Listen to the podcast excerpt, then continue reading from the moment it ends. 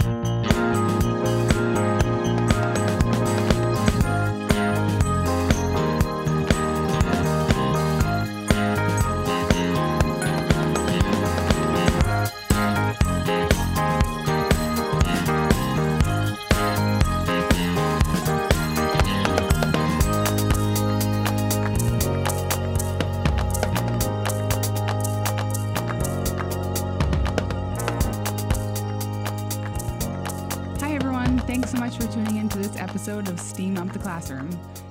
The Classroom is a podcast where we talk about education and integrating science, technology, engineering, art, and math into the classroom.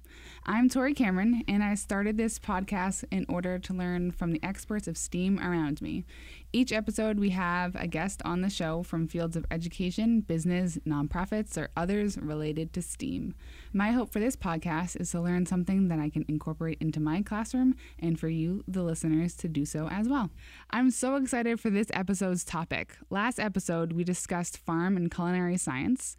This episode, we are switching from land to sea.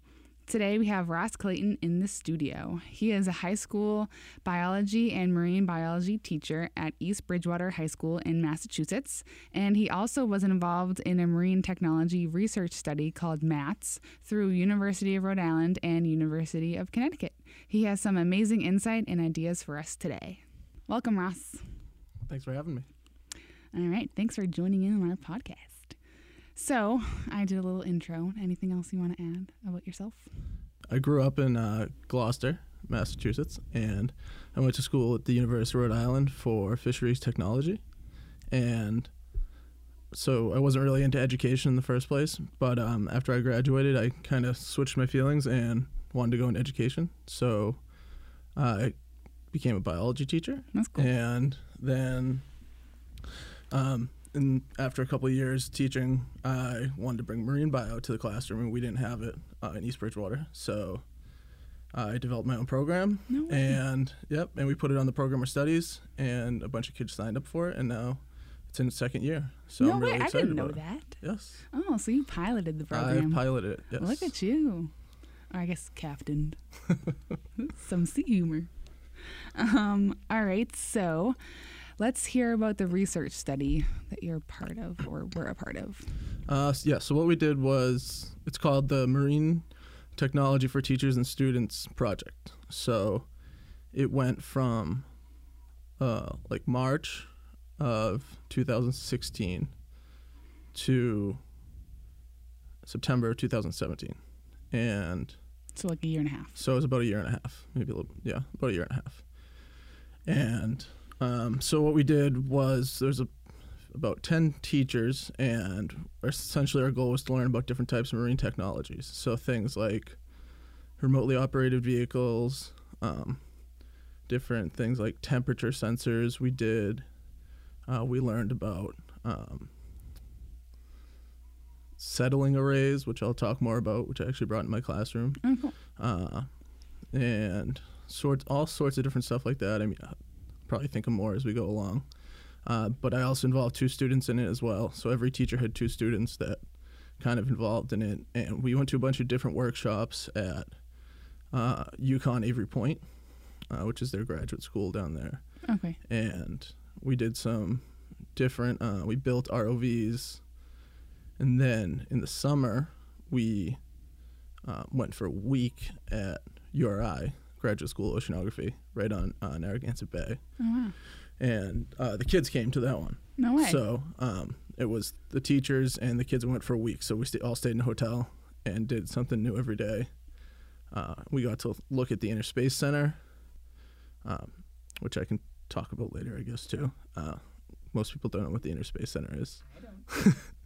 so uh, it was it was pretty good. And we continued that and finished up um, yeah last september.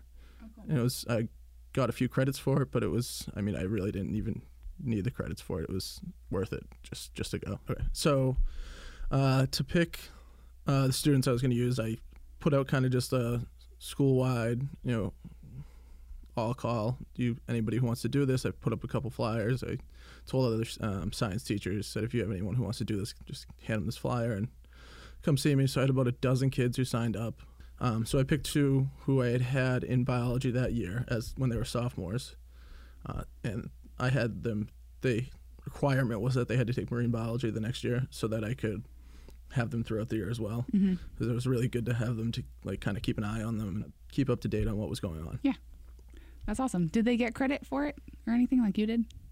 Um, no, they didn't get any sort of credit, but uh, it definitely looks really builder. good for a college application. Yeah, Yes. especially if they want to go into marine bio. yeah, exactly. Which do they?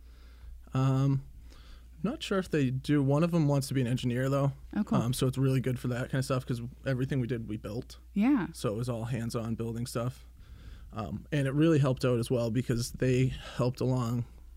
Uh, when we brought one of the projects that we did actually back into my classroom, they helped the other kids do it, and they were really good with that. Oh, cool. Yeah. That's awesome. All right. That sounds like an amazing opportunity. Would you recommend it to anyone else? Oh, I would totally. Yeah. Uh, yeah.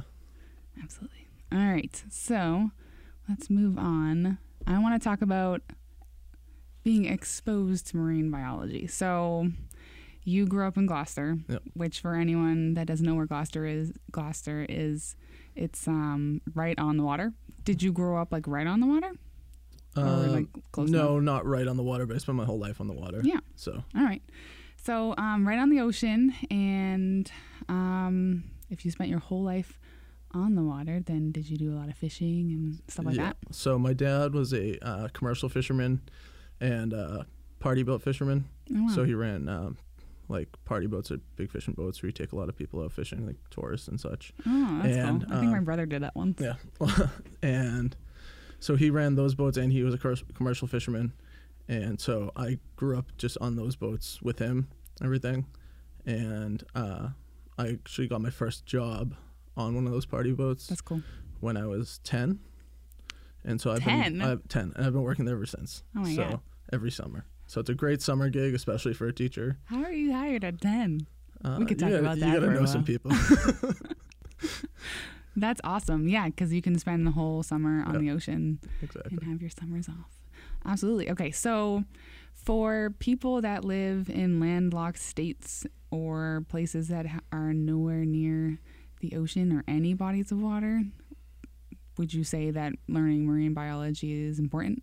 marine biology is yeah extremely important it's just really interesting there's so many different marine environments out there uh, there's everything from coral reefs to hydrothermal vents to um, just the deep ocean to um, coastal uh, rocky shores and sandy shores upwelling areas uh, continental shelf like areas we have here in New England, and people have other places, kelp forests out in uh, the Pacific. And the ocean being 70% of Earth. So, the ocean being 70% of Earth. I have a question for you. Do you know how much of the ocean we've explored?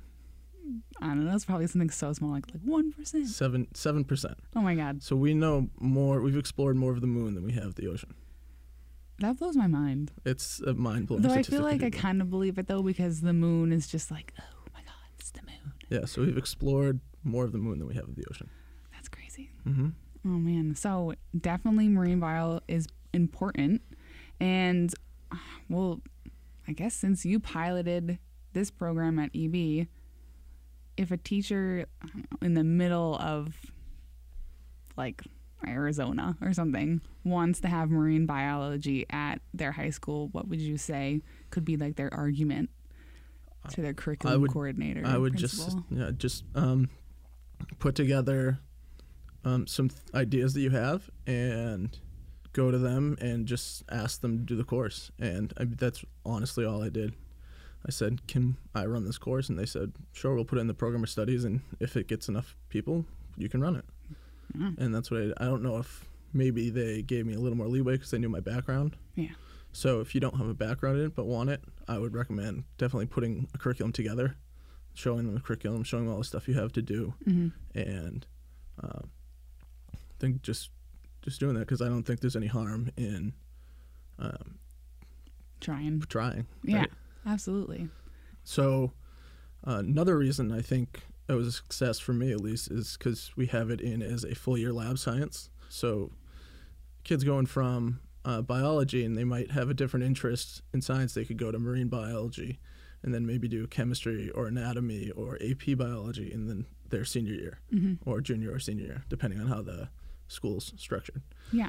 So I think that was a big help as well in um, getting the program off the ground for sure. Definitely. I know when I was in high school, I liked having options of my science classes because it's not not everyone likes the same kind of science. It's such a vast like array of topics that you can have. Oh, yeah, exactly. Yeah. And providing kids with more opportunities to take different types of science classes just enables them to be more interested in science in general. Like they know they have to take their science electives and science courses in order to graduate, but to give them opportunities that might pique their interest more than Mhm. another type of science, then they'll be more likely to take more science. Yeah, exactly. I think. Yeah. Yeah, they're not forced into four specific sciences that they have to take, and that's it. There's a wide range of something they can do. Yep. Which, Absolutely. Yeah. All right. So, um, we'll talk about some cool projects that you've done in the past, or maybe some projects that you have coming up, or something that maybe you haven't done uh, lesson plans or curriculum for yet, but it's kind of like a little idea. Maybe a listener has done it before and they can reach out to you, or vice versa, something like that. uh, one thing that I did last year is something I learned from the MATS project. Uh, so we made in my classroom, or I should say, we first time we made them was in the MATS project. We, they're called uh, virtue settling arrays. So what a settling array is is something that you put in the water, and it has plates on it, and marine organisms collect on those plates. They settle on the plates, Mhm. settling array, and eventually you take it out of the water, and then you just look at the marine organisms and see what you got.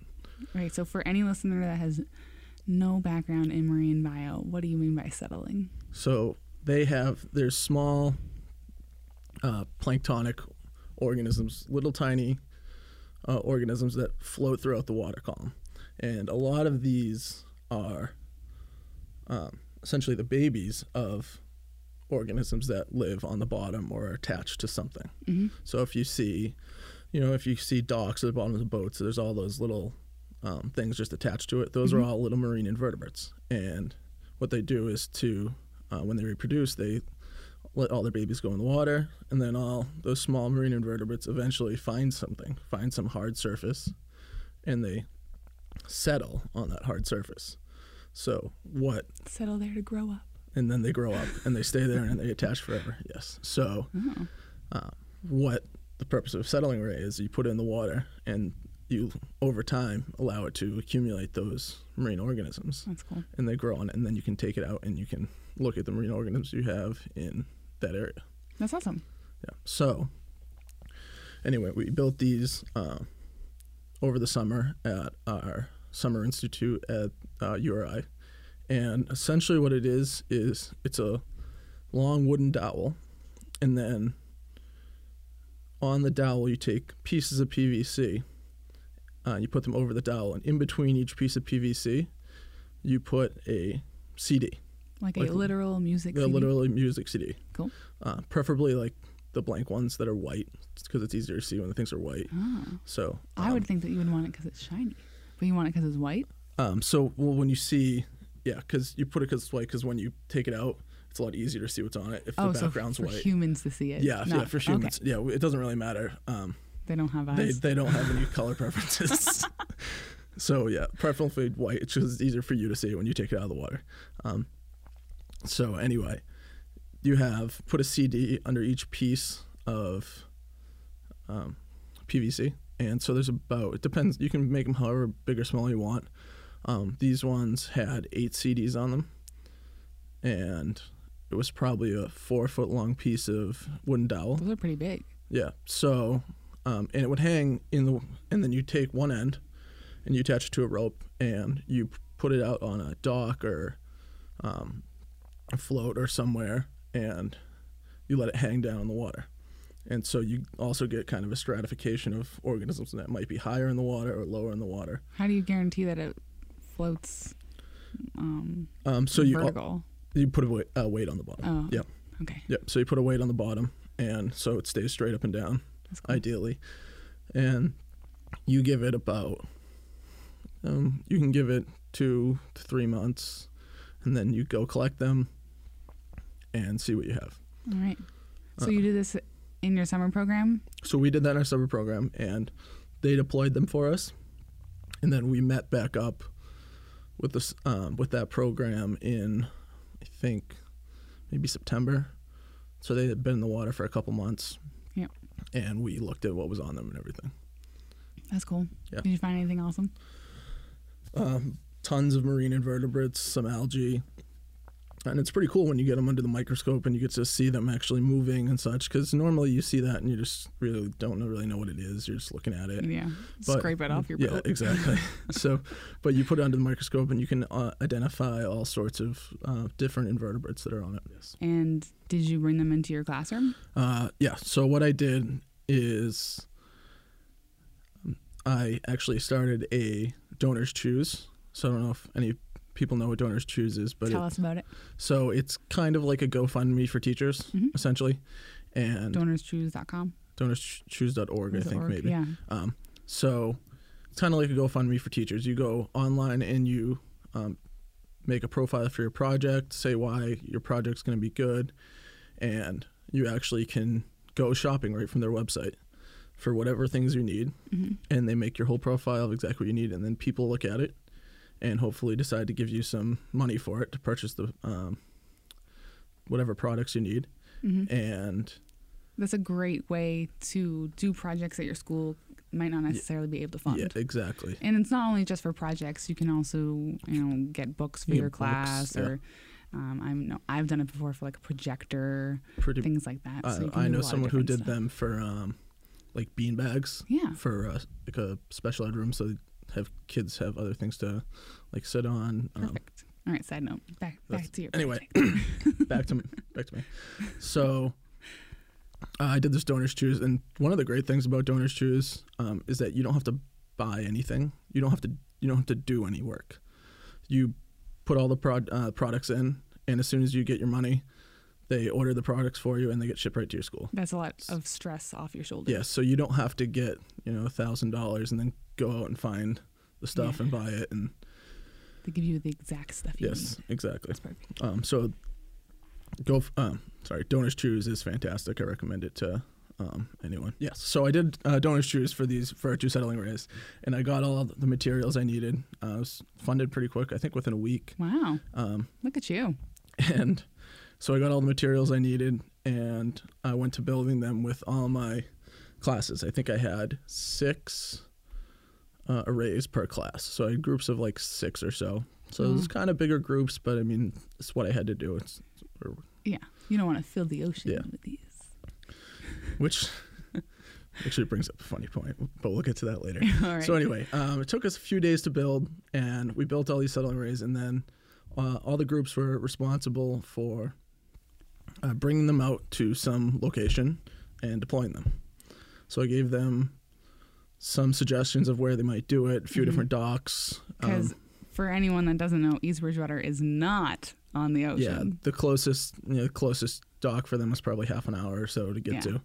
Um, but I think almost all of them, all the groups managed to get theirs out there and um, take a couple pictures of it with it going in the water. hmm And so then we left them kind of for about uh, maybe a couple months. Uh, we just before Did they go and check on them? so just before Thanksgiving is when we um, pulled them up and um, looked at everything. So that's that's where the fun part comes in. So right. when they go back to get them, a lot of them are gone. So this is something definitely others can learn So from. so for those of you um, who are listening who aren't familiar with um, types of necessary docks or something we have in this area. Um, so we have a lot of uh, floating docks in this area, and since in the wintertime, since there's no boats, those docks get pulled out of the water. Oops. So um, a fair amount of students had deployed them on floating docks, and when they went back in November, Oh no. those docks were no longer in the water. oh no. Did they ask like the people that own the docks, or they just? Uh, no, it's just. Um, but so the people were probably like, "What are we pulling up?" well, the people when they pulled the docks up were probably confused as to say, "What's this thing attached to my dock?" But uh, I had them do them on public docks, and it doesn't. Um, you wouldn't know they're there unless you went looking for them. Yeah, yeah. So it's it's not something that really gets in the way. Uh, and Did you have any success? So one of the first things, the first rule of marine technology. Do you know what the first rule of marine technology is? Um, hold on. Let me guess. Is it something like "Don't trash the ocean"? no, it's a, no, not. No. No, it's don't ever put anything in the ocean you're not afraid of losing. Oh no. That's the first rule of marine technology. All right. Uh, so, you know, I told them this might happen, and it happened. But we got about, I think we had about half of them back. So That's it's still pretty good. It's still pretty good. Because you have to think. Not only do you have to worry about people pulling them up, but also, you know, if the string gets Yeah. loose or current, So some were um, shark. yes, I don't know, but some some were missing, um, and the docks hadn't been moved. They the um, they were just missing, so it might have got untied. Something might have happened, um, but then some were missing um, because the docks were gone. But we got enough back, and they had eight discs on each one, so it was plenty of plenty of samples to go around. Mm-hmm. Uh, and what we did is uh, we had a whole bunch of cool marine invertebrates, and we looked at them. And there's a website. Uh, Virtue is like Virtue is kind of like an organization. Yep. Uh, and they have a website where you can upload um, you, what you got on your discs, and you can put your location in. So if you go on the Virtue website, you can see locations of where people have done this throughout the whole world. no way. Yes, way. And That's really cool. So What's they this up- website again? uh, the website for the Virtue uh, arrays is virtuedata.se. So I believe it's a. I was I started in I think Norway. Hmm. Um, so if you get to the site, you're gonna find it in Norwegian, and you have to. Oh. You can hit the translate thing, and it translates to English. But Good to know. People uh, will be like, so "Where when am my, I?" yeah, my students first went to it. They said, "What is this?" I didn't even know what was going on. But anyway, you can go on there and you can see all the um, different data from around the world, and it's pretty cool. That is really cool. Yeah. Oh, and so your students put their data on there too? Yep. So that was their assignment was to put their data on there, and then just do a little write up about it. That's really cool. Would you recommend this project to? I would um, definitely if you're doing it for the first time, uh, don't just give them the assignment. I definitely recommend making it and trying everything out yourself. yeah, that's uh, a good idea. because that's that's what we did in the summer, and um, that really made a difference. I, Yeah. I think it would have gone a lot worse if we didn't do that. Probably. And if you have someone that you know has access to a dock or or buoy or something like that that they can like work with, that might be helpful. Oh yeah, I had um, a couple students who had families who had docks, and they went and put them on there. Yeah. All right, so I know we're talking about marine bio, but say someone from like a school near the Great Lakes or somewhere that's not near the ocean, can you replicate this? Yeah, you can. Yep, you can make a settling array for freshwater too. Oh, cool. Mhm. All right, so shout out to anyone. What about a river? Or Um, is that you more difficult can because of currents? you can make one in a river. I'm not sure how well it, really would work because um, if the water's slow moving enough, then yeah. But if the water's really fast moving, it might be pretty difficult. yeah. So it actually, to kind of judge it, it would be best probably just to look to see what's on the rocks there, and if there's stuff growing on the rocks, then maybe it could work out. But if you know a lot of rivers you see, there's nothing growing on the rocks, Yeah. and it's just because the water's moving too fast. Huh. All right. That's really good to think about. All right. So if anyone's interested in doing this project, please let us know if you've had success. And we'll talk about ways to get in touch with Ross or Tori at the end. All right. So are there any other cool projects or ideas or anything else that you want to talk about to interest some people? So uh, something I'm going to do coming up uh, in September is it's not really um it's not a big project. It's just it's something cool anybody in any classroom can do, and um, it has to do with and you can do it in it doesn't have to be marine bio. Uh, it would be good for a physics classroom. Mm-hmm. Uh, it's about buoyancy, so it's kind of a challenge for students to uh, build the most buoyant boat they can out of um, and simple materials like uh, aluminum foil, um, uh, straws. I think uh, tape. You can add or subtract whatever types of materials you want, and uh, even math. It would be good for because you have to ca- you can calculate surface area. So Oh, cool. um, you know, buoyancy. So generally, the more surface area you have, um, the more buoyant something's going to be. hmm Uh, and the challenge part comes into it is uh, it, you do it in groups, and whatever students can uh, put the most pennies, or really any weight that you want, on the boat and have it still float wins. Oh, cool. So uh, it gives them kind of an incentive to do well and and compete against each other. Yeah, nothing like a good STEAM project Yeah. to get the year going. Exactly. And that sounds like something you can really do any grade level too.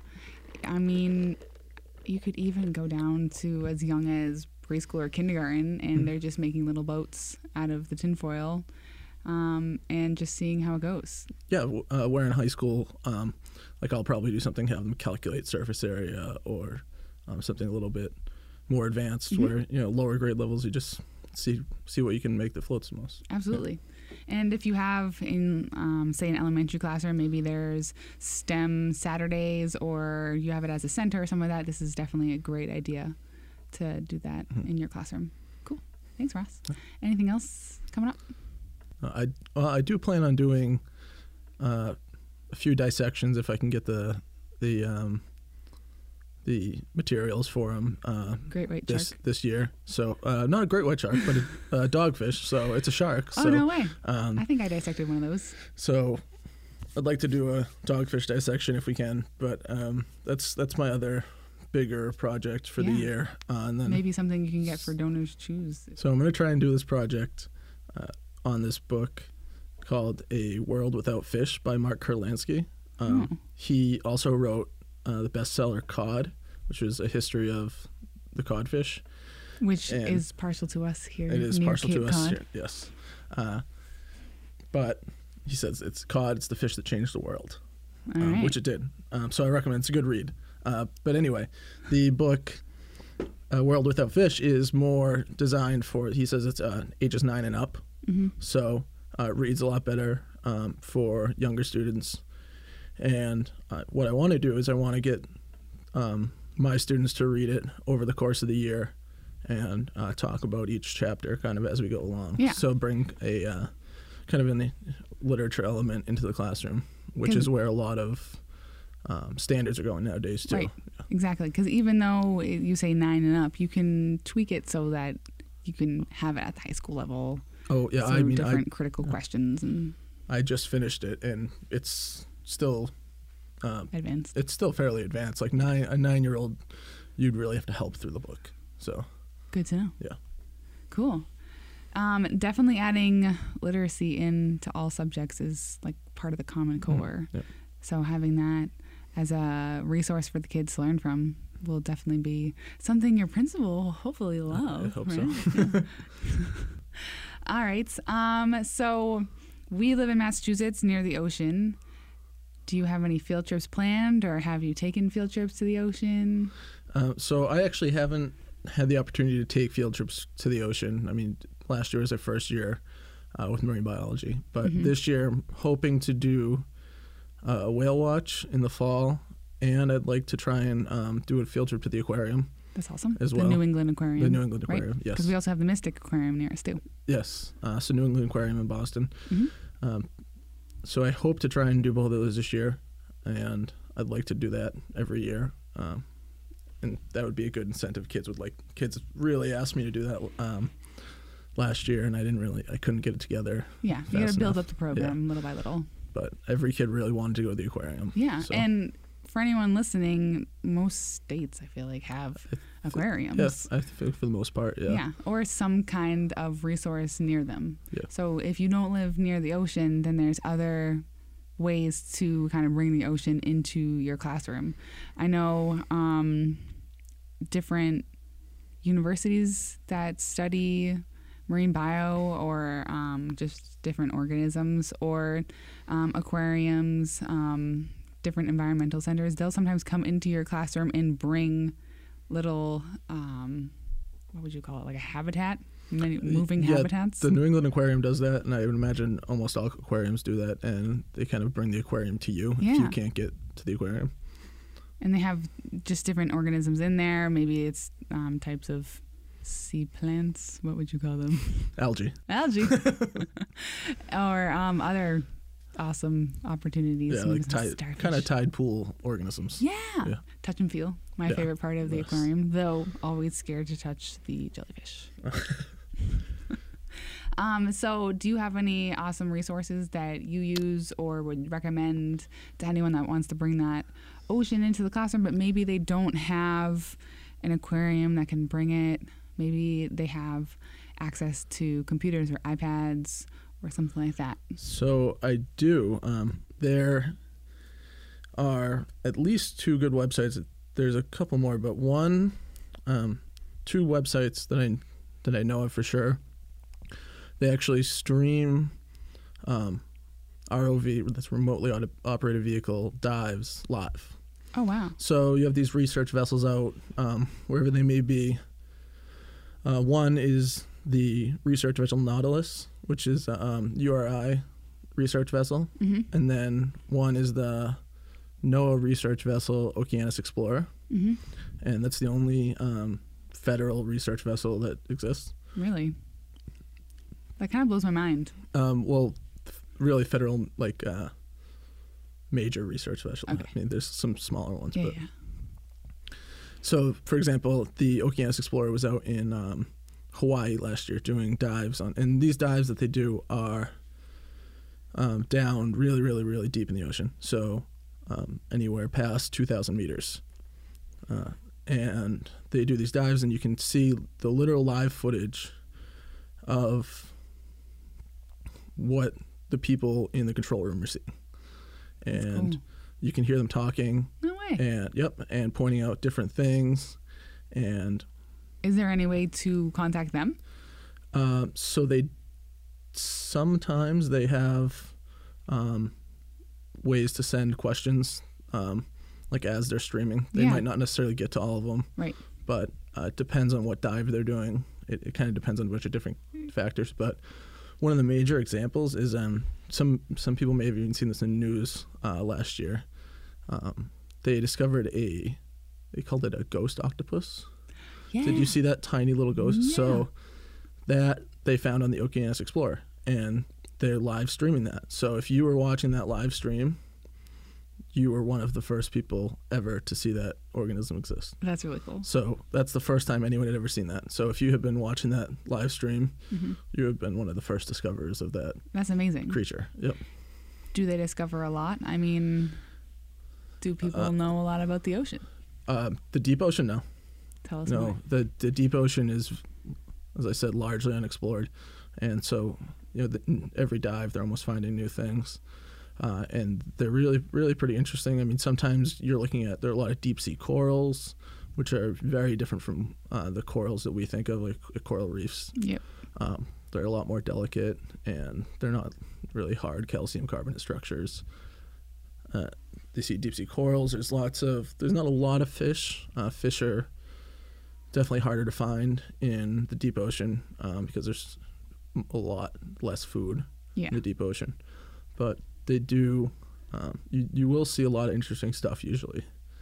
Uh, you just got to catch them at the right time. But most of the time they uh, have recorded footage too. So even if um, you're not seeing the live stuff, they have something that's recorded that they have on the website. So you can well. maybe even go back to see when they first discovered that Uh, ghost. I don't know if you can go back. They might have a clip on YouTube or something. Oh, but um, you go to the streaming website and uh, you can just watch it. So like if my kids are working on a project and they're on a dive, I'll a lot of times put that up on the board so you can just like kind of watch it as they're doing their work. They can also be watching, hearing what the people are talking about. That's cool. Yeah, so it's it's a um, it's a really really cool way to see the ocean, and they use this. Uh, so they use what's called telepresence, and I'll go back to what I had mentioned the Inner Space Center. hmm So you know what Inner Space is? Inner space. I don't know.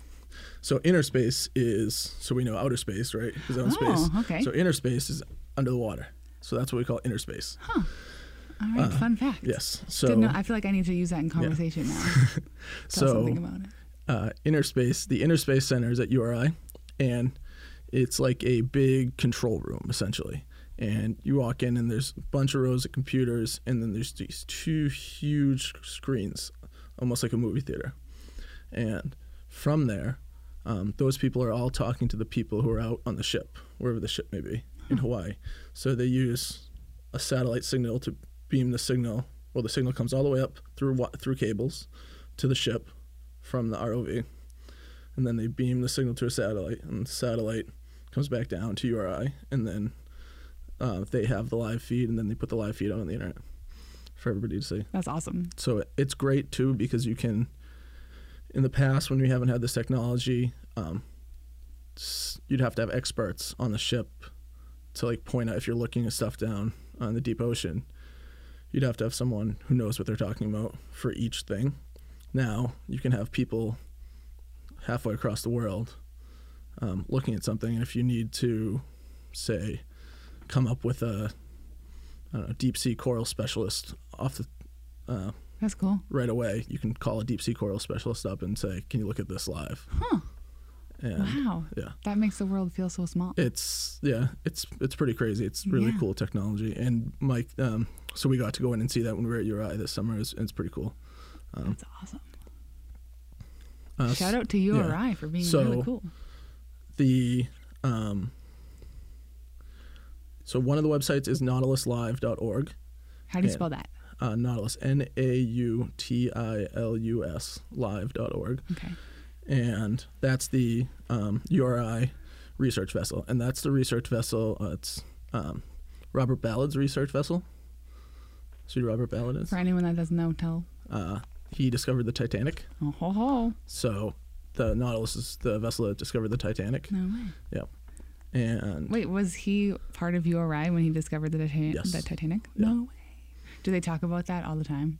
I feel Um, like they just sneak it into conversation. Like, oh, Oh, yeah, remember maybe. the time we discovered the Titanic at the bottom? um, and then the other um, website is the NOAA website for the Okeanos Explorer. That's the name of the research vessel.